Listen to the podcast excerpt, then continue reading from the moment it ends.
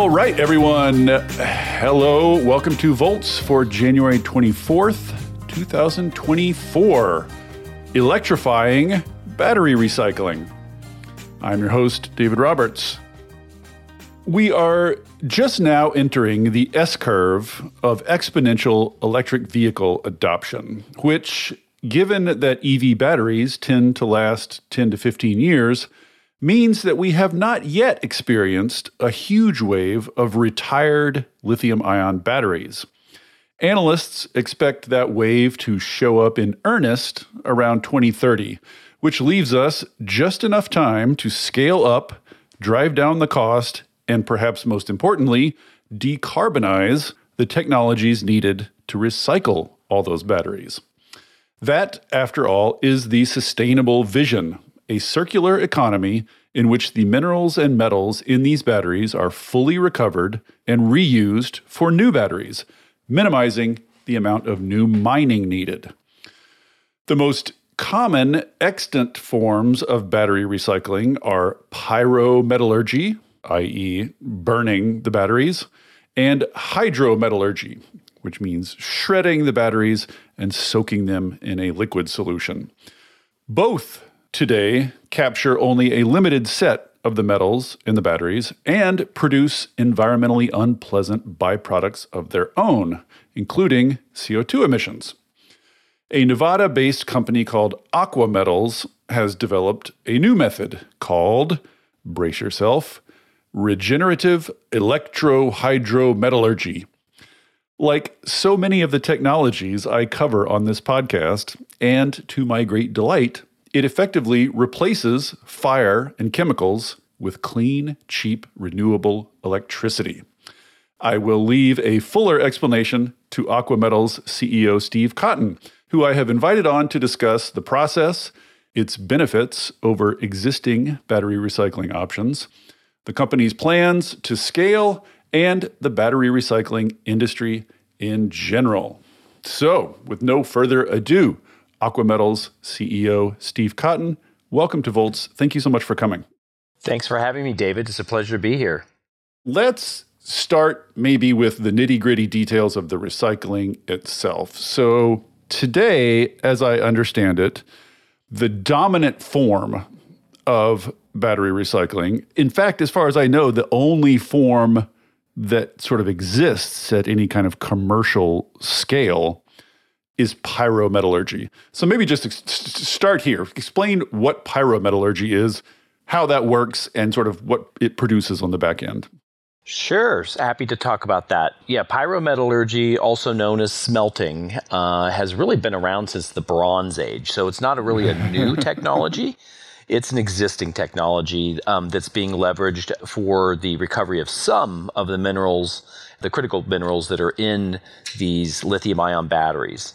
And just a review of those critical minerals that, that everybody would be looking for is things like cobalt, lithium, of course, nickel, and a little bit of copper and manganese in the mix as well. Mm-hmm. The challenge with pyro and, and smelting is you're effectively chucking some batteries into a furnace. Is that really? I, I feel like there must be something more complicated behind the scenes. Are they really just chucking them into a furnace and burning them? Is that what it sounds like? There's different forms, um, but that's definitely the most commonly utilized form is batteries directly into a furnace in the smelting of lithium batteries. Yes.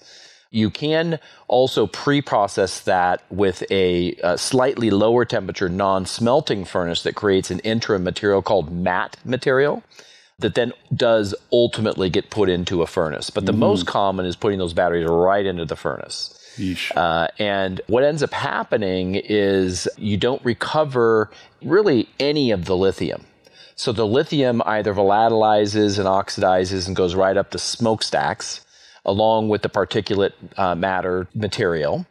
And you recover some of the nickel and the cobalt in a interim status material that then needs to go downstream to specialized refineries that then try to separate out that nickel and cobalt. So those high temperatures also create, from an environmental perspective, some real challenges, particularly if you're looking at it with the lens of sustainability, let alone economics.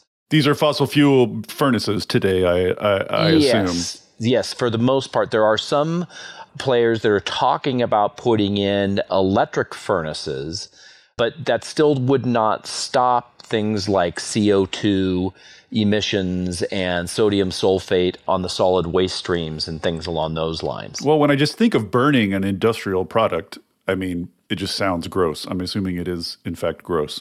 It is. Uh, it's a place that is a difficult environment to work in. You have to wear hot suits. There's lots of recordable injuries and even deaths in smelting around the world, inclusive of even in the US, that have happened. And so it's a dangerous working environment on top of the environmental and the economic impact. So that, that economic impact, of course, is you're recovering less yield of the nickel and, and the cobalt compared to more modern techniques. And you're recovering pretty much none of the lithium. And you have multiple stages and steps in the process. So the transportation costs, and of course, then the environmental footprint of that gets to be significant. And so if you look at it from uh, the two big environmental waste streams. One is gas that goes into the air. And when in the context of lithium ion batteries, you're putting 4x plus times the weight of the material to be recycled into the air in the form of CO2. Yeah, yeah. And as someone said, I was reading one of the articles, as someone said in one of the articles, if your process, if the main output is CO2, you know, it's almost like the metals are a side product here. The main product is CO2. Right. So you you know you almost have a pollution factory with a side stream of critical battery minerals. And it's not just the gases. And by the way, gas doesn't weigh nearly as much as the solid material. So you can imagine uh, 4x of thousands and thousands of tons of gas, what that would look like if you were able to contain it all. Of course, we just kind of see that go into the, um, the thin blue line, our little atmosphere that we have. So, to the extent that battery recycling is happening today, is that mostly what's happening? Yeah, so uh, really the incumbent technology being smelting and pyro is the way that most of the materials that are processed today are processed. There are also hydrometallurgical, which we can talk about the contrast there. It came along and has been scaled a little bit in China, um, but certainly not in North America. It's an effort to find something more modern. I mean, it's sort of a step past pyrometallurgy, as I understand it. Right. So the hydro process that are out there today, the concept there is let's not chuck these batteries into furnaces and high temperature. That's a great idea. We like that. Let's shred these batteries in a clean way and get them ready for some uh, processing. And that processing in the typical hydro operations contrasts a little bit differently because they take the material, which is called black mass, um, which is almost becoming a household name, or certainly an industry well known name. Yeah. So this is like you take a battery, you take sort of the frame and the plastic parts off, just leave the metal bits basically, and then shred it. That's black mass. Correct. So it goes into a very sophisticated version of a wood chipper, and um, you keep it from catching on fire and all those things. And some of the metallic pieces can be recovered but most of those critical minerals end up in what looks like a black powdery sandy mass and hence the name black mass. And that's where the lithium nickel and cobalt sits to then be recovered. And so those hydro processes then bring in one-time use caustic chemicals of various types and leach those kind of like from the mining industry. So this is also technology that's been around for 100 plus years and one time leach that set of chemicals that you have to bring in by truckloads or trainloads at any level of scale, and then get to a sulfate product in the terms of things like nickel in the form of nickel sulfate. So these metals like nickel and cobalt go into salt forms. And then the outstream of that, the unfortunate byproduct, is a material called sodium sulfate and that sodium sulfate can be nearly as much, if not more, than the weight of the material processed as well. so you've got that CO2 impact, like we were talking about with pyro or smelting being about 4x on the gas side. Well, in the hydro world, it's better, but it's still 3x the weight of the materials. And then the hydro side creates more sodium sulfate, about triple the amount of what you see in pyro. And so both of those gaseous and solid waste streams from an environmental perspective are a challenge. And sodium sulfate is not toxic or anything, right? It's just the mass. You just got a bunch of stuff to get rid of, right? So it, it is, uh, for the most part, not a hazardous waste item. So it would go into the landfill, but we're seeing some hydro operators contemplate and actually perform dumping of sodium sulfate into the oceans. Yeah, And uh, that's not really a good place to put it, but uh, certainly the landfill or the oceans, what that means is you have not only the economic cost, because it's not free to uh, create and truck all these materials to their final resting place, but it's highly impactful to the environment. And you, and this will come up later, but it's worth putting a marker here. Those caustic chemicals that you bring in to leach the metals you want out of this kind of slurry are just single use. So then next round, you're importing more of these caustic chemicals, which means like your operation involves importing and storing large amounts of these pretty nasty chemicals. Exactly. So eh, there's a capital expense to build a facility that can handle things like rail spurs or lots of trucking and dock capacity to bring in all those one time use chemicals. Mm-hmm. And then lots of tanks um, holding Olympic size pool quantities of these things or larger in any uh, sizable facility.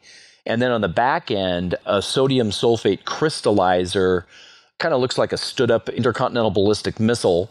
Uh, and it costs maybe 10 or tens of millions of dollars for the equipment, let alone the costs to operate that, which is basically nothing more than really a trash dryer. It's crystallizing a liquid slurry of sodium sulfate and getting that into a crystallized form that's less expensive to transport to its final um, waste landfill or even ocean destination. Right. So you got these caustic chemicals coming in on the front end, and on the back end, you get a bunch of sodium sulfate, which you have to dispose of somehow at some expense. And then you get sort of nickel sulfate, cobalt sulfate, salt forms of these metals, which then presumably you have to process in some additional way to get the actual nickel and cobalt that you want out of it. Right. So those are called in the sulfates. Um, that that's really PCAM. So that's pre-cathode active material, and then those salts get blended into, let's for the sake of a of a layman's term, like a Duncan Hines recipe for the specific battery manufacturer that wants their cathode active material. And the challenge with a hydro process at a high quantity of material is whether you end up in those salts with impurities like iron and aluminum and even copper getting into those that then don't qualify them as materials that can go into the battery supply chain. And so that's not proven very well at scale yet either to be able to qualify that into cathode active materials. And we'll talk a little bit more about our process, um, which looks more like um, you know going from metals into those pre-cathode and then ultimately cathode materials, so you can be more certain of a defined method that we is used today to get from metals to the cathode active materials. But just to, to wrap it up on the hydro side, in the US, for instance, is there a hydrometallurgical battery recycling facility commercially operating? Not really. Um, there's been a facility here and there that has been built or is in the process of being built, but we're not seeing as of yet any meaningful commercial quantities of capacity coming out of standard hydro facilities. And what does the cost comparison there look like, just between pyro and hydro? So pyro um, can be a little less expensive because it's a little bit more brute force because you're using a furnace and you're not using all the chemicals. Um, but the pyro, remember, loses that lithium. The advantage of, of standard hydro is you can recover some of that lithium, and if if not a pretty high percentage of it, at the cost of the CO2 and the sodium sulfate. So it costs a little bit more to run the hydro, but you can get more value out of those materials if you're able to scale and if you would be able to qualify those materials, sans impurities, back into the very particular battery manufacturer specifications. Mm-hmm. And it seems like if you're scaling up, I mean, all these things are sort of, you know, we're talking about things at the pilot level, it's one thing, but if you're scaling up to millions or billions of batteries and you're producing more sodium sulfate on the back end by weight than you have coming in right. as batteries, that's just going to be a lot of sodium sulfate if that scales up to any reasonable size. It is. It is. So those quantities of materials are just massive. And in fact, we have a blog entry. If anybody's interested, you can go to the Aqua Metals site and read all about uh, in details of uh, the sodium sulfate challenge. Mm-hmm. Okay, so that's pyro, that's hydro. So then explain what electrohydro metallurgy is, the aqua metals process. Yeah, so the aqua metals process, which we call aqua refining, um, really solves for a few critical areas. And it's a very unique technology that uses electricity, and which can be renewable electricity and then can drive us towards a net zero world to recover these critical battery minerals. And we do that from the spent batteries in a total closed loop um, within the recycling process. And how do we do that? Well, we regenerate the chemicals rather than buy the chemicals. And so we pipe in electricity to regenerate the chemicals and we reuse them over and over and over again in the recycling process. Um, the chemicals that we are regenerating and using have um, much more favorable to human life pH levels. So you do not have to wear personal protection equipment, also known as PPE, like uh, chemical suits and things along those lines. So it's a safe and sustainable way to recycle that eliminates these waste streams like the CO2. We don't produce uh, really any meaningful CO2 uh, as compared to these other processes. We produce, you know, low two-digit kilogram quantities per ton of material produced compared to 4x, you know, 4,000 kilograms, for example. And then we can um, really get those metals infinitely back into the loop to be used over and over and over again on the offtake side, but that actual recycling process is now a closed loop and we use the let's say the electron as the reagent as compared to pyro which uses fire and heat or hydro which uses chemical reactions of one-time use. So you start with the black mass just like the hydro and you're soaking the black mass in a liquid solution. Uh, as you say much lower ph. I think i saw it compared on your website to the ph of like cola. Colas yeah like coca-cola but then you say rather than having to buy more of those chemicals and add them, you regenerate them with electricity. And to me, that just like, what on earth does that mean? That sounds like magic to me. Like, what is, how, how do you regenerate chemicals with electricity? What does that even mean? Yeah, so the electricity can um, drive uh, molecules apart back into atoms um, or maybe reassemble atoms back into molecules. And that's how you can create your own chemicals. And we drive that process through an electrical process. And that is what gives us that opportunity to use renewable electricity to do that. And that electricity is really that reagent that drives the process. We also use electricity to then selectively plate the metals once we've extracted the nickel into a nickel, highly nickel concentrated uh, liquid form. We send that over to our aqualyzers, which is part of the tail end of the aqua refining process. And that's where we actually um, electrolytically plate the nickel and the cobalt, for example, and into metal form. So you start with the black mass, you soak it. The first thing that happens is it goes into a press and you squeeze the aluminum and graphite out. So the interesting thing that happens in that first step that you're uh, getting at is that instead of creating the carbon in the form of CO2 that you'll find in those batteries in the black mm-hmm. mass, what makes the black mass black? A lot of carbon is in there. We'll get that carbon out in the early stage of the process. And again, not in CO2 gas, but think of us almost as a carbon sequestration process, a carbon recapture process. And then that carbon can go at the most basic level into cement or, um, believe it or not, pencils and things like that. It's graphite, right? Eh, yeah, it's really a low grade carbon carbon graphite, and then there's opportunities to upcycle that. Right. I was going to ask about this later too, but there's tons of graphite used in batteries. That's what the there is anodes are, are made of. So, uh, is the graphite that you're squeezing out of this solution usable for that purpose, or is it too low grade? To get it to battery grade is going to require more r&d um, which we're well on our way towards.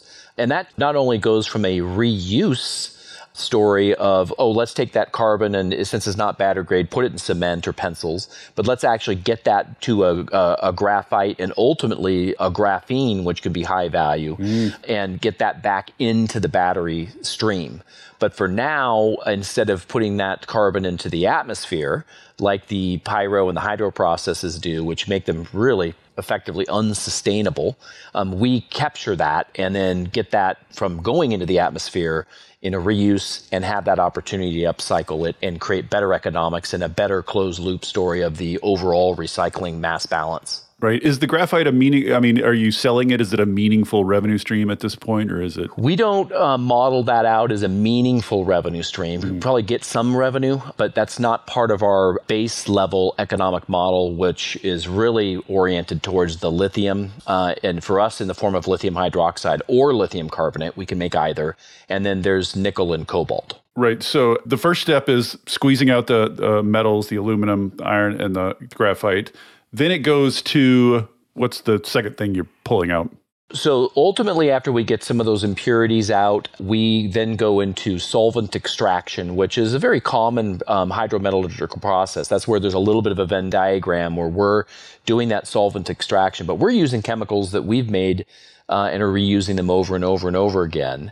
And then that's where we produce ultimately through that electro process of ours that's regenerative, um, we generate the concentrates that then get sent through tanks, pipes, pumps over to the aqualyzers, which then begin to do the electroplating. Uh-huh. I see. So you take the solution, you sort of concentrate it, and then it goes through, as I understand it, sort of a series of modules or Yes, it's very Lego module like. So think of it as a tank farm with anodes and cathodes that are in there, you know, the positive and the negative. Right. This is all electrolysis. The, the, the Volts audience, it I think, is. is very familiar with uh, uh, electrolysis. Yeah. And we have a special form of electrowinning, but it's not the most critical part of our IP and it's uh, that's in other areas the way we digest the way we use electricity the way that we regenerate and so we're using fairly proven technologies to plate those metals all right so they go into one unit and you pull out the nickel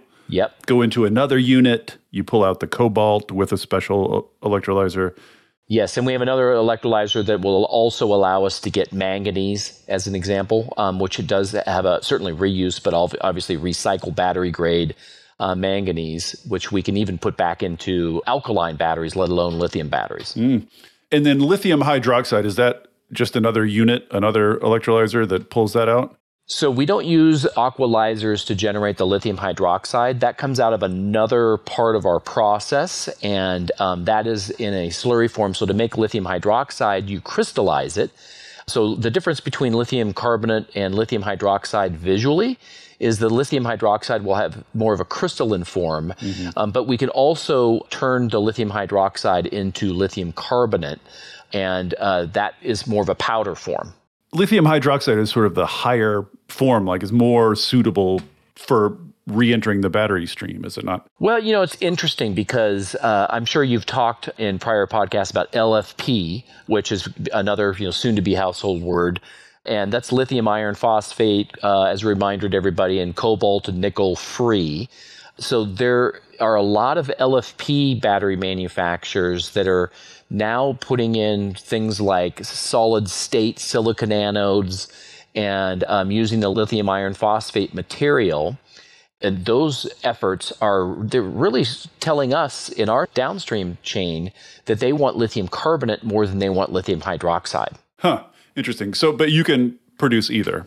We can make both uniquely to our. You're process. getting the lithium out is the long and short of exactly. That. So we're recovering, you know, very high 90s percent of the lithium, and uh, we can kind of meet our customers' demands in the form of lithium hydroxide and or lithium carbonate. Right. So over time, I've been uh, getting press releases from your from your extremely persistent PR people for. We've got a great communications team. I looked back since mid 2022, so I went back and we kind of read through them all, going through. So over time, you have sort of successively. You showed you could get copper, then you showed you could get lithium hydroxide, then nickel, then cobalt, then manganese, which is pretty much at this point the whole suite. So what percentage? Of those are you getting out of the black mass? Very high 90s. So that's for all of them. Yeah. So it, uh, one way of looking at it is if you take a ten thousand dollar or so value of input black mass feedstock, we're extracting all but about twenty bucks worth of minerals. Wow. So once you've pulled all those things out of the black mass, what's left? So what's really left are some of those impurities like that iron and uh, aluminum and, and uh, copper we really view as an impurity. But we can capture that copper and get that back into the, co- the world's copper supply chain to the extent that um, we can. Most of the copper comes from the crushing because those are the physical connectors within the battery and things like that. And so that material goes in that direction but really it's the carbon is the bulk of the material that doesn't today go right back into that battery supply chain until we figure out the best ways rather than reuse it in cement and pencils and things like that and get that into a carbon graphite form that is suitable for battery grade. And that does require a little bit more research and development. So I just want to get clear here. You take the black mass, you get copper, lithium, nickel, cobalt, manganese out of it you got carbon left over. You use the carbon in cement. Then what's the remainder? Is there? I mean, is there any? Not much. Uh, is there any waste product? I guess is what I'm after here. Like at the end of it, is there anything you have to dispose of? Yeah, so not really very much at all. And so that's the, the real beauty of our process is that we don't create large quantities of waste streams that come off of the process the chemicals really in that hydro process as i was describing to you earlier that you know you're bringing these one-time chemicals in you leach it through and then you create all this sodium sulfate. We, we completely avoid that. So we don't have these copious quantities of solid waste streams that come off of the process we're really creating the streams of the materials that we want back into the ecosystem. Mm-hmm. And then you're regenerating your own chemicals. So to do so, yes. right. So the significance of all this, just to back out a little bit, is there's no high temperatures, there's no heat required, and so there's no furnaces required, and there's no um, massive influx of chemicals needed. You're regenerating most of the chemicals you need, and those are the two big flaws of pyro and hydro, or the need for those things. So pyro obviously produces a lot of CO2 emissions for obvious reasons. Yep. Hydro produces a little bit and you produce a tiny bit. I'm wondering where does that tiny bit come from? What is left over there that's still producing CO2? If you're not burning anything, where is it sneaking in? Yeah, so what happens with the hydro process um, is more than a little. Um, they make in typical hydro processes about 3x the weight of the black mass in the form of CO2 gas. Yikes. As compared to pyro, which is about 4.2x. Also, uh, yikes. Uh, so the 3x is still pretty bad. And the way that that happens is through just chemical reactions. If you're using the chemicals as the reagent, you assemble CO2 molecules that escape and they go out in the form of gas. We don't do that. And so, because of that, the carbon and CO2 aspects of our operation are very, very low. But particularly, like the only CO2 that you could say is generated in our process is if we're not using renewable electricity. Right, right, right, right. I've sort of been sort of assuming that the electricity is renewable, but obviously in the real world, you got to make sure that happens. And, and, by the way, these numbers that I'm uh, referring to, the 4.2x and the 3x with the pyro and the hydro, respectively, what those comparisons are given credit for is that assumes that those operations, what electricity they do use, is also 100% renewable electricity. In reality, it's just not a big chunk of their emissions. Some of them aren't as focused on using renewable electricity, perhaps, as we are. right. Could be worse. So, out of these metals you're pulling out today, my understanding is that nickel and cobalt are sort of the highest value. Is that right? How, how would you rank these sort of by just, you know, what you can get for them on the market if you're selling them? Yeah, sure. So as of today, I can give you some numbers here. You know, really, the cobalt today is probably worth the most. Mm-hmm. Then you've got you know the lithium and the nickel um, coming in, but the cobalt is worth about today twenty eight twenty nine thousand dollars per metric ton or per thousand kilograms. And then the lithium carbonate or lithium hydroxide is between thirteen and fifteen thousand dollars per ton today. And the nickel is today worth about fifteen to sixteen thousand dollars per ton. Interesting. Um, so those are the big high value metals uh, that come out in quantities, and that's where those battery minerals numbers get interesting in terms of a conversation. Is where you know where's that going? Are they going to go up? Or are they going to go down? Or are they going to stay the same? I'm, I'm wondering how chemistry agnostic your process is, or, or maybe I put another way, how chemistry agnostic your economic plan is. In other words, like, is this funded by the cobalt such that if batteries evolve away from cobalt, as they seem to be doing, you know, we seem to be in the midst of that. Is that a big blow to? I mean, uh, not not just you, but battery recycling in general. Is like, is that going to hurt the industry if their most valuable metal sort of disappears from the batteries? Well, you know that that is an interesting question, and you know, in the context of what we were talking about earlier, LFP batteries, there's not as much valuable to the F and the P, the iron phosphate, and what you're after there is the lithium. But we can't, any of us, imagine a world where we switch to LFP batteries and don't recycle them. Now, fortunately, there are economic opportunities to recycle the lithium and capture the iron and phosphate in the form of a battery grade iron phosphate and then get that carbon upcycled, like that research and development I was telling you about. Mm-hmm. That'll take a little bit more time. So there is an opportunity to do LFP only recycling that's cobalt and nickel free. And we have the technology to do that. It's a matter of making the economics work. So the F and the P are abundant and not worthless, but very common, right? And not not not worth a ton. So the economics of LFP recycling are going to be entirely down to how much you can get for the lithium and maybe if you can figure out some way to upcycle the carbon. Yeah, I think the key with LFP recycling is getting that carbon into, well, certainly not putting it into the air like these other processes, but capturing that carbon like we already do, and then upcycling that to a carbon graphite or even graphene. And that is of high value. So that's going to be a key part of success, economically successful LFP recycling. And do we know what that upcycling looks like? Like, what would that what would that mean? Well, that's taking the uh, non-battery grade carbon and then getting that material into the right particle size and purity levels to get into a battery grade version of a graphite. And then, you know, next generation from graphite is taking that and getting into graphene, which is all these nanostructures.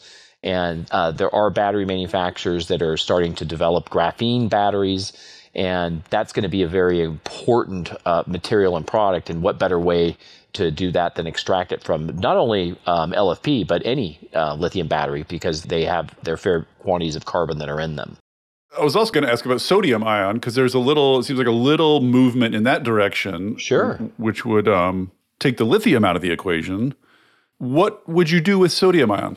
Sodium ion batteries are certainly less applicable. I don't think we're going to see sodium ion iPhones and Android phones and tablets and PCs or, even EVs um, because you just can't uh, get the density and the density the and performance and size, kilowatt hours per kilogram, and all all that great calculative stuff. But with sodium ion batteries can do really well in is things like renewable energy, battery energy storage. So solar farms, wind farms, yeah, yeah. they don't care as much about the weight and the volume of where you're putting these batteries. And so that's a great way to help get the world's new renewable energy to the percentages of net zero is through sodium ion, and uh, there's lots of opportunities there. Now, lithium ion batteries are still competitive in that environment, and it's great to see more chemistries coming along. There is going to be a little bit more of a challenge in economically recycling sodium ion batteries because sodium is is flat worthless, right? I mean, it's so abundant as to be worthless. But but getting a battery grade sodium might have mm. value and things like that. So there's going to be opportunity that, that's um, downstream there. And if you can't close the loop, then we have to ask the question: Is sodium ion batteries the right sustainable long term thing that we'll be proud to tell our kids and grandkids about? Maybe, maybe not unless you can figure out how to recycle those. And that's certainly on our path, but not in our current horizon of, of our particular recycling interests. It's kind of an interesting irony because one of the things sodium ion proponents sort of say is one of its benefits is that it doesn't require valuable metals, right? But then, sort of like the flip side of that is that makes it almost worthless to recycle product design for recyclability is important. Ah, yes, we're gonna. I want to talk about that later too. But so another um, frequent theme uh, of this podcast is learning curves and and which technologies do and don't get on learning curves and you know reduce their costs as they scale up and just sort of intuitively i look at this and it seems extremely modular. And one of the characteristics of technologies that do get on learning curves is that they are modular meaning so you can like take pieces out and improve them and plug them back in. So where do you anticipate cost reductions as you scale up? So that's why a lot of our approach uh, has been to start with, you know, way back when we started our lithium aqua refining program, a feasibility study, and then doing some lab scale testing, and then moving to bench scale. Oh, we should just note for listeners' benefit, you guys started uh, in lead acid battery recycling. We did, yeah, and so we we actually developed aqua refining for lead originally, and uh, the lithium is kind of the second act of the of the company and um, leverages a lot of the learnings from the lead world. And in the lead world, one of the, you know, looking back, things that we could have done better is going from lab to bench to pilot, running the pilot for upwards of a year, and then going on to a commercial scale facility, which is exactly what we are doing in, uh, in the lithium program. And right now, we've run our successful pilot right in Tahoe Reno Industrial Center at our innovation center for a little bit over a year as we go to the commercial facility. Right. So right now you have basically one small pilot facility that is producing these metals and selling them. It's commercially active, but it's a pilot. Yes, exactly. So, the, what the pilot solves for is de risking the scaling of that technology. Mm-hmm. And it also allows us to get the materials um, that aren't in truckload quantities, but in very sampleable quantities for our downstream offtake partners, uh, one of which, for example, is a company called 6K Energy um, that's a cathode active material manufacturer. You have offtakers buying all of the materials you're producing or some? So those materials that we produce of value are definitely going to those offtakers, but not as much for an economic purchase because they're not truckload quantities. It's really more for getting those uh, materials into the hands of the downstream parties to get the cathode active materials generated and then to build the test cells to prove that. And so, for one example, we have a partner called Dragonfly Energy, which is a very innovative lithium iron phosphate silicon anode um, dry deposition they use to build uh, uh, gigafactories at a fraction of the cost as other um, solid state fireproof lithium ion battery producers that make LFP, they have taken lithium from our pilot process and demonstrated that they can build lithium cells from recycled and, and, the world's first, we believe, together decarbonized recycled lithium ion product that actually they cycled, tested, and proved that those cells performed. And they even shared with us that they felt that the lithium that we provided from our recycling operations, even at the pilot level, uh, had purities and attributes that exceeded what they've seen from the mining industry. Interesting. So the main the main point of these offtake contracts you've got with the pilot facility is just to demonstrate these things work. These things can be absorbed into the supply chain. Exactly. Connecting the processes, validating all the technical process flows, and um, giving us a great degree of confidence in our next stage commercial facility, which we call for our facility the Sierra ARC, which is the Sierra Aqua Refining Recycling Center, which is just about a mile and a half down the road from the Innovation Center and the pilot. This is all out in sort of the Reno area of Nevada, the really the battery hub. Yeah, yeah. Nevada, I always like to point out, is then the silver state and always will be the silver state, but it's also the lithium state the only state in the union that has every aspect. A lot going on there. So, what is 6K doing? What are, what are you giving them, and what are they doing with it? Yeah, so 6K um, is a very interesting company, and 6K Energy is taken their core technology called Unimelt and is uh, creating cathode active materials through an electric process and uh, what that looks like is a slurry gets put into what looks kind of like almost like a, a lunar landing capsule, very high tech looking with some pipes coming off of it. They use microwave pyrolysis powered by electricity, which could be renewable.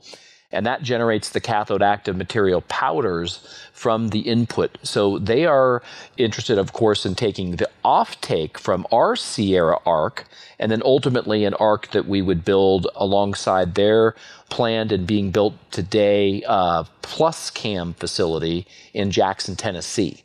And so those metals like the nickel and the cobalt, as well as even the lithium, get put into a slurry form that's specialized for them that they hit with their Unimelt process and create those cathode active materials. So what we've been working with 6K on is the connecting of our offtake to their input and then validating that process through their generation of those cathode active materials, getting those in turn into the hands of very sophisticated global battery manufacturers as well as EV manufacturers that have verticalized into their own battery manufacturing. Because that is a qualification process that takes some time. And our pilot and their ability to take the offtake at a pilot level and get that downstream uh, ecosystem built is a really critical part of our partnership uh, is being successful in that. We've announced already that we do believe that the 6K Energy and Aqua Metals partnership equals the first decarbonized path to net zero uh, cathode active material production process in the world right here in the US. And the other benefit of their process is that it's um, less expensive and game changing compared to how most of the cathode active materials are made in China. hmm And as I reiterate to my great delight, all of this, this is a, a theme that comes up over and over and over again on this podcast. All of this is basically unlocked by super cheap, abundant, carbon free electricity. Correct. That's where the world needs to go. the electrified world of renewable energy with battery energy storage supporting that renewable energy, powering an electrified world of transportation and keeping the lights on and all the things that we do with electricity. Data centers being a huge and growing part of it. The internet, you know, uses a lot of electricity too. So people will yell at me for not asking this yet. So let's just talk about costs. Right now you got a pilot facility, this big commercial scale give us a sense of the scale here. Like, what? Is, how much is the pilot facility producing versus how much the commercial scale facility will produce, and when is the commercial scale facility going to be up and running? So size wise, and then I'll get into cost and timing. Um, but on the size of it, the pilot is putting out at its total capacity as it's uh, this quarter will be operating 24 hours a day, seven days a week. Right now, we're operating 24 hours a day, five days a week. Mm. So the weekends are off. But getting it to 24 by 7 would get it to about 30 tons per year of output. And so uh, doing a 30x expansion gets us to the 3,000 tons. Mm-hmm. So I think I did my math wrong.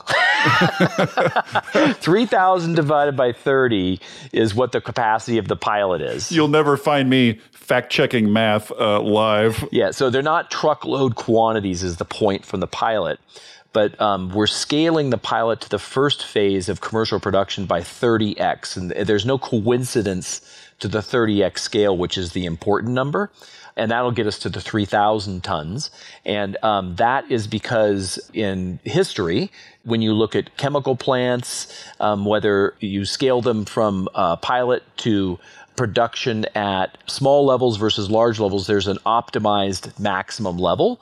And we talked with Worley, um, which is a global engineering firm, as well as the former president of Chevron Global Manufacturing and other parties to design what that scaling would look like. And getting from a pilot operation to that first commercial production facility in that 30x or so is the sweet spot. And that's what we designed for, and that's what we're doing. And again, the pilot being probably the only facility in the US that's operating 24 hours a day producing critical battery minerals today at those lower volumes that get into the samples hands of uh, all the battery manufacturers and big auto and EV manufacturers. But that allows us to scale with a high degree of confidence in timing and budget. And so the cost to do that first level of scaling to the 3,000 tons, um, which you can think of also as, um, let's say, about 30,000 electric vehicle battery packs worth. So it's mm-hmm. it's real commercial production at an albeit modest level, but it's, you know, giga level productions ultimately as it scales in terms of gigawatt hours of capacity of batteries that can be made with these recycled materials.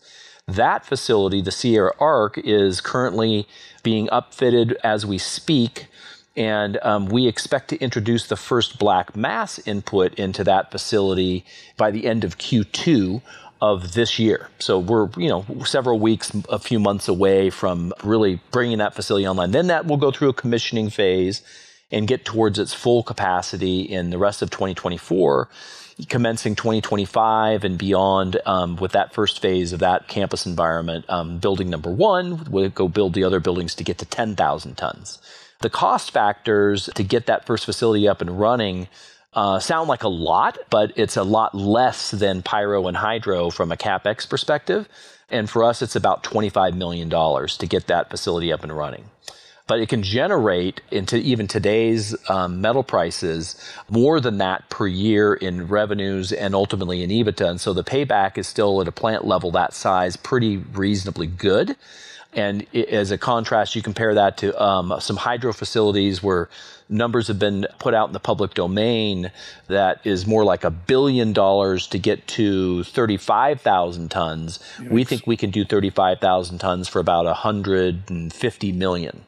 So you think ultimately when you scale up to commercial production, you are going to be economically competitive with pyro and hydro. Very economically advantageous and competitive from a capital expenditure perspective as well as from a conversion cost perspective. And what about operating costs? Like do you have to have guys in lab coats standing next to all these modules or like how much how much labor is involved in this thing? So we're also a software company, uh, and so our Pure Metrics software and control systems that we write all ourselves automate much of the processes. So when you if and when you tour our, our lithium arc refining pilot or commercial facility, you would see a lot of control panels mm-hmm. and equipment and computerized control systems that are looking at things like flow rates and temperatures and valve actuation and all those types of things. But there's still people that are required to uh, wander around, so it's not all robots yet.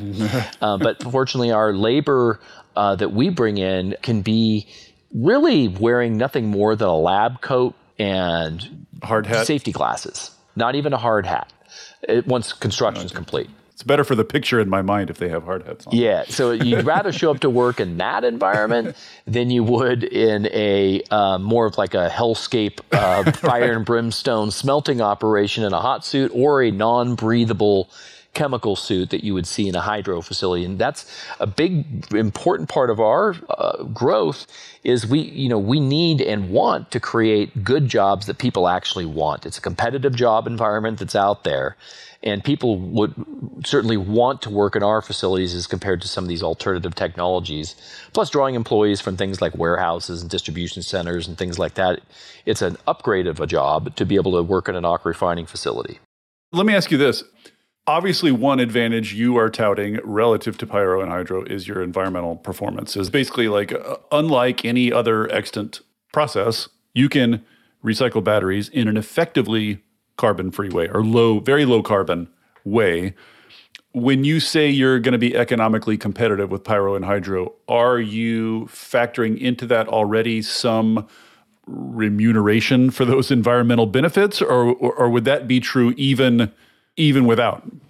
That's really an upside opportunity that we do believe that we um, have because we, we are driving with uh, the core of our technology towards net zero. And by being able to be net zero, the way net zero is defined is, you know, scope one emissions is what the supply chain is that goes into battery manufacturing, EV manufacturing. So we're accretive to that supply chain. So we believe that there is a possibility ultimately for us and our partners to achieve potentially even a premium to have minerals that are made in the US, add the second layer of them being recycled content for which there's tax benefits and mm-hmm. incentives to have recycled content in batteries more and more. The US and the EU certainly, and I think the rest of the world is, is following And then on top of that, to have that accretive net zero value is going to make this kind of a hot commodity. And, and we think that that hot commodity could command ultimately a premium in the marketplace. Right. Because you're part of, you, you would be part of lots of other companies' scope three, right? Because there's lots of, lots of different companies need minerals and metals. Exactly. And all the big companies in the world that are big consumers or producers or, you know, whether it's an auto manufacturer, a battery cell manufacturer, big data center operators, you name it, they're all driving towards announced net zero goals. They cannot look at their supply chain and say, well, wait a minute, look at all this carbon that's being created from our lithium ion battery supply chain. That doesn't look good. And the public disclosures begin this year and beyond of what the carbon footprint of facilities are. So it'll become more and more important with that transparency to source materials from carbon free producers, which we believe we're the one. You expect demand pull for clean materials. Correct. To show up. But I guess my question is are you relying on that? We're not. Or do you think you would be competitive even without it? We model our business to LME, London Metals Exchange uh, rates. So those numbers I was giving you earlier, LME numbers for those various metals. And we model our business to LME and we view a premium to LME that we can potentially share with our partners all the way through the supply chain downstream as potential premium values that we can get. And there's hard dollar premium values, and there's, of course, soft dollar premium values like marketing and saying, you know, our cars or our cell phones or our data centers are utilizing stored energy that's derived from carbon free recycled materials. A couple of other uh, straight questions that occurred to me as I was thinking about all this. One is, which I ask everyone now, uh, is the current atmosphere of high interest rates, which sort of came upon us relatively suddenly, are they complicating matters for you? They certainly complicate matters for everybody. Yeah. so we, I wish that I could say that we're the only company that's figured out how to not be impacted by high interest rates. And what that means is that the cost of capital typically is higher to do capital intensive activities and service debt and things along those lines. Now, fortunately, we've done very well in the past um, as a company with debt and that's important when you're a publicly listed company because you want to be as non dilutive to the shareholders as possible when you do your capital projects. And we've done some successful projects with some government support. So in the past, and we've publicly announced that we're pursuing another uh, USDA loan guarantee. And you'd wonder why does the U.S. Department of Agriculture care about lithium battery recycling?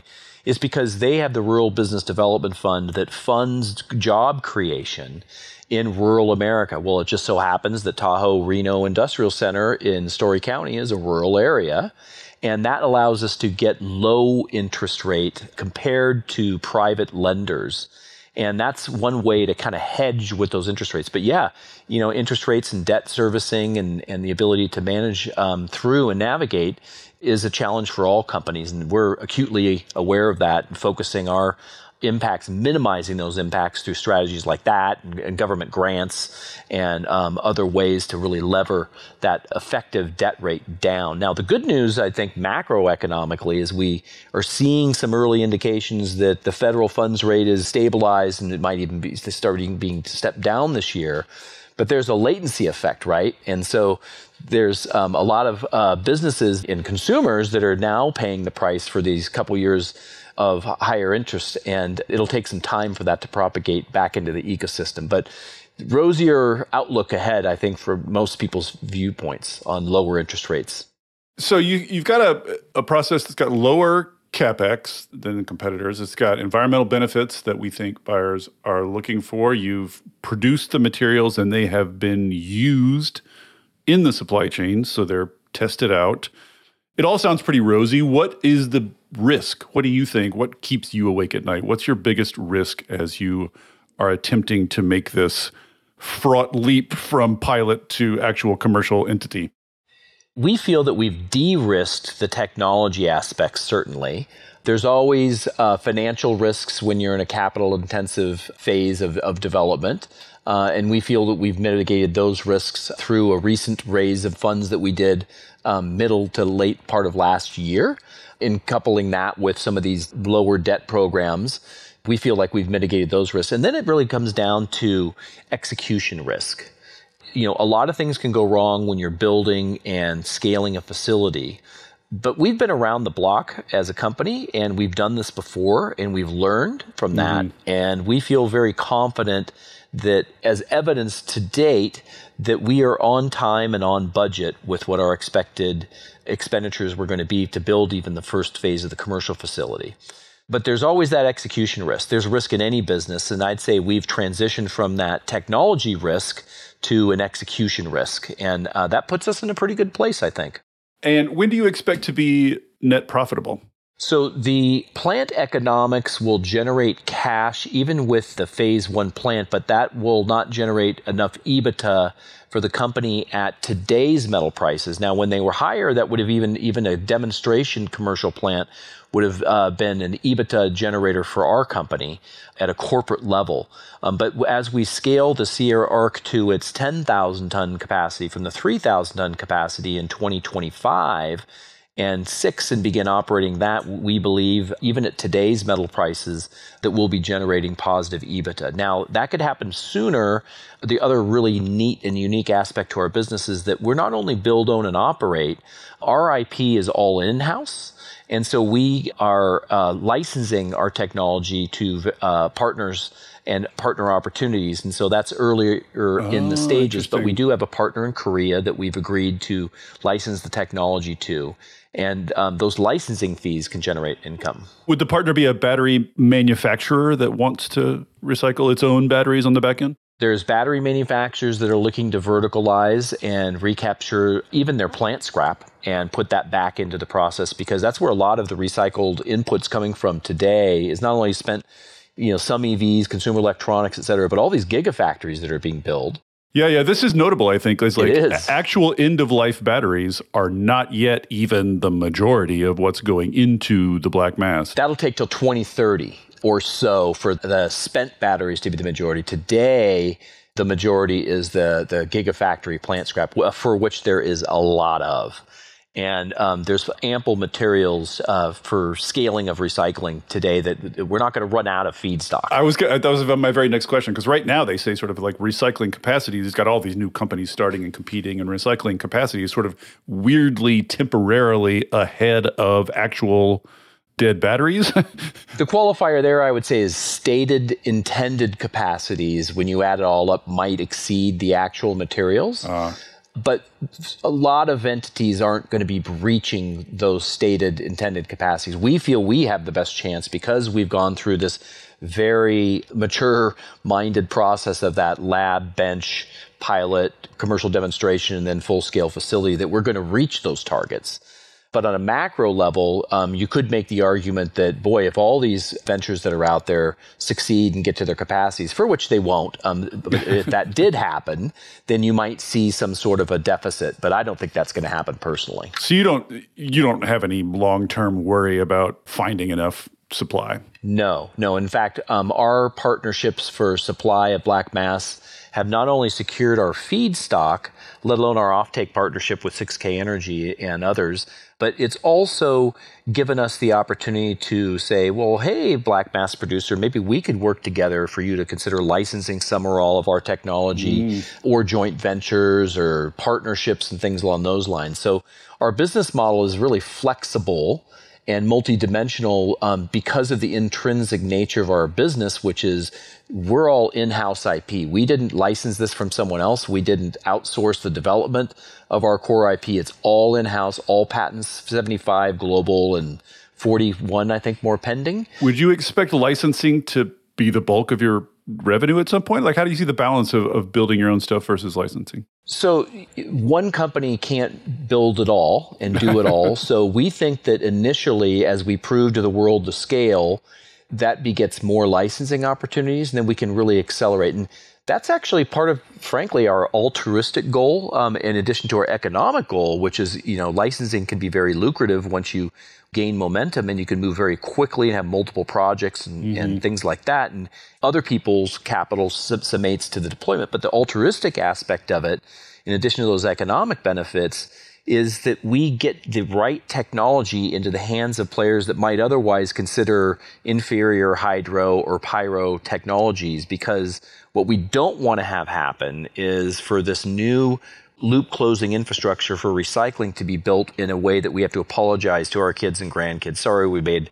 this lasting infrastructure that's going to. Right, right. Because we're right on the verge of a bunch of dead batteries. Yes, now's the time. Right on the verge of a bunch of facilities to deal with dead batteries. If we've learned anything from energy history, it's that once you build big stuff, it has a lot of inertia. it does. It's very difficult to displace. So it would be nice to get on the zero carbon or low carbon path early before a lot of that stuff gets built. Exactly. And ask us how we know the lead aqua refining technologies is more difficult to get into the hands of existing smelters that resist making the change. Oh, no kidding. Is pyro the most common in uh, in lead acid? It's the only technology that's deployed commercially, other than what we deployed uh, uh to prove the technology. But it's uh, it's still a great opportunity. We do believe that in the long run there won't be lead smelters and uh, there's opportunity that's there, but it's a lot easier to build the green fields green to begin with. so you're not building brown fields or black fields, you're building green fields because once those brown and black fields are built and have that embedded capital, it's very difficult to displace. Yeah, speaking of LNG export terminals. right? So, final question then. So, you're sort of a, um, really on the verge of scaling up and showing that this can work commercially. And you think you're competitive on a price and cost basis with existing technologies, even absent, you know, extra revenue for being low carbon. That said, what sort of policies would you like to see at the federal level? Maybe not just to help you, but to help the battery recycling industry, sort of in terms of the overall industry, where it's at, its health, its growth trajectory. What could the government do to help both bulk it up and put it on a good path? Yeah, boy, uh, there's a few things. Um, first of all, I'm really grateful. I know many of us in the industry that I'm in and that we're all building together are very grateful that the government has stepped up in the US and even in other countries to stimulate and fund and you know provide loans at better interest rates and grants and things like that to support the standing up of, of this industry. I think that that is a great first huge step that was made that kind of put us where we are today in standing up, you know, 200x the gigafactory production that we just saw in 2020 by 2030, which is astoundingly amazing. Yeah. But what about enhancing those to incenting decarbonized technologies of recycling, for example? Because you know that's really the goal and if we build a new problem, we've just kind of moved a problem from fossil fuels to electrification. So I, would like to see more incentives around, boy, you're going to get um, more likely to win awards and things like that if you can prove that your process is decarbonized and safe for workers and creates the, the jobs the future that we want our kids and grandkids to go and have. So that'd be one thing. Another thing, um, just for kind of more of the fun of it, is people have range anxiety, of course, when it comes to the adaptation of electric vehicles, yeah. for which I chuckle because I, my 2015 Tesla Model S that started off with a max 250 miles range has got 112,000 miles on it, and I've never had a range problem mm-hmm. driving all over the western United States. But people are worried about range, so more stimulus which we've recently seen even this week is going into EV charging infrastructure. And I think that's really important for people to feel comfortable with it. But the thing that's kind of missing is where's all the signs that the government is responsible for posting at a city, state, county level, you know, gas next right, fuel next right. exit, no gas for 28 miles. Where's all the EV right. charging next right signs? Because it all exists. The signage just isn't there. So people drive around their gas cars saying, well, there's no EV charging infrastructure. All I see are signs for gas. That's a simple thing that we could literally do in stimulation to get people over this um, really unfounded EV range anxiety. Yeah, it's funny. I was I was coming back, drive my kid to college uh, a couple weeks ago, and it looked like I wasn't going to have enough range in my Bolt to make it, and I had a little moment of panic, and I pulled off and pulled up the app. And it turned out there was a level three charger, like literally less than a mile from where I had pulled off. So it's, it's it was a real uh, object lesson. Exactly. Like it's, it's, some of it's already there. It's it's it's not very. And it's great for the EV users that have the apps and the and the integrated navigation in the cars that tell you all the thousands of places you can stop and charge your vehicle that nobody really notices if you're in a gas car.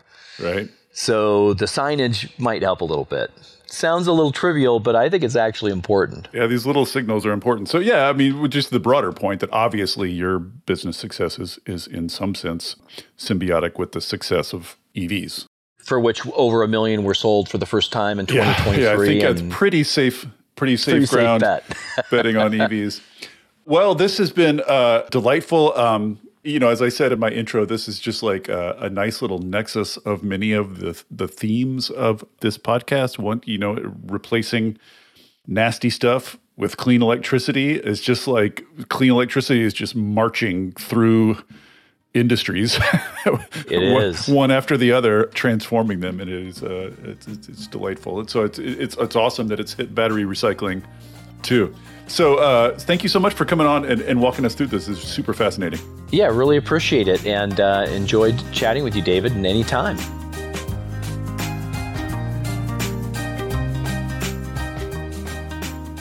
Thank you for listening to the Volts podcast. It is ad free, powered entirely by listeners like you. If you value conversations like this, please consider becoming a paid Volts subscriber at volts.wtf. Yes, that's volts.wtf so that I can continue doing this work. Thank you so much, and I'll see you next time.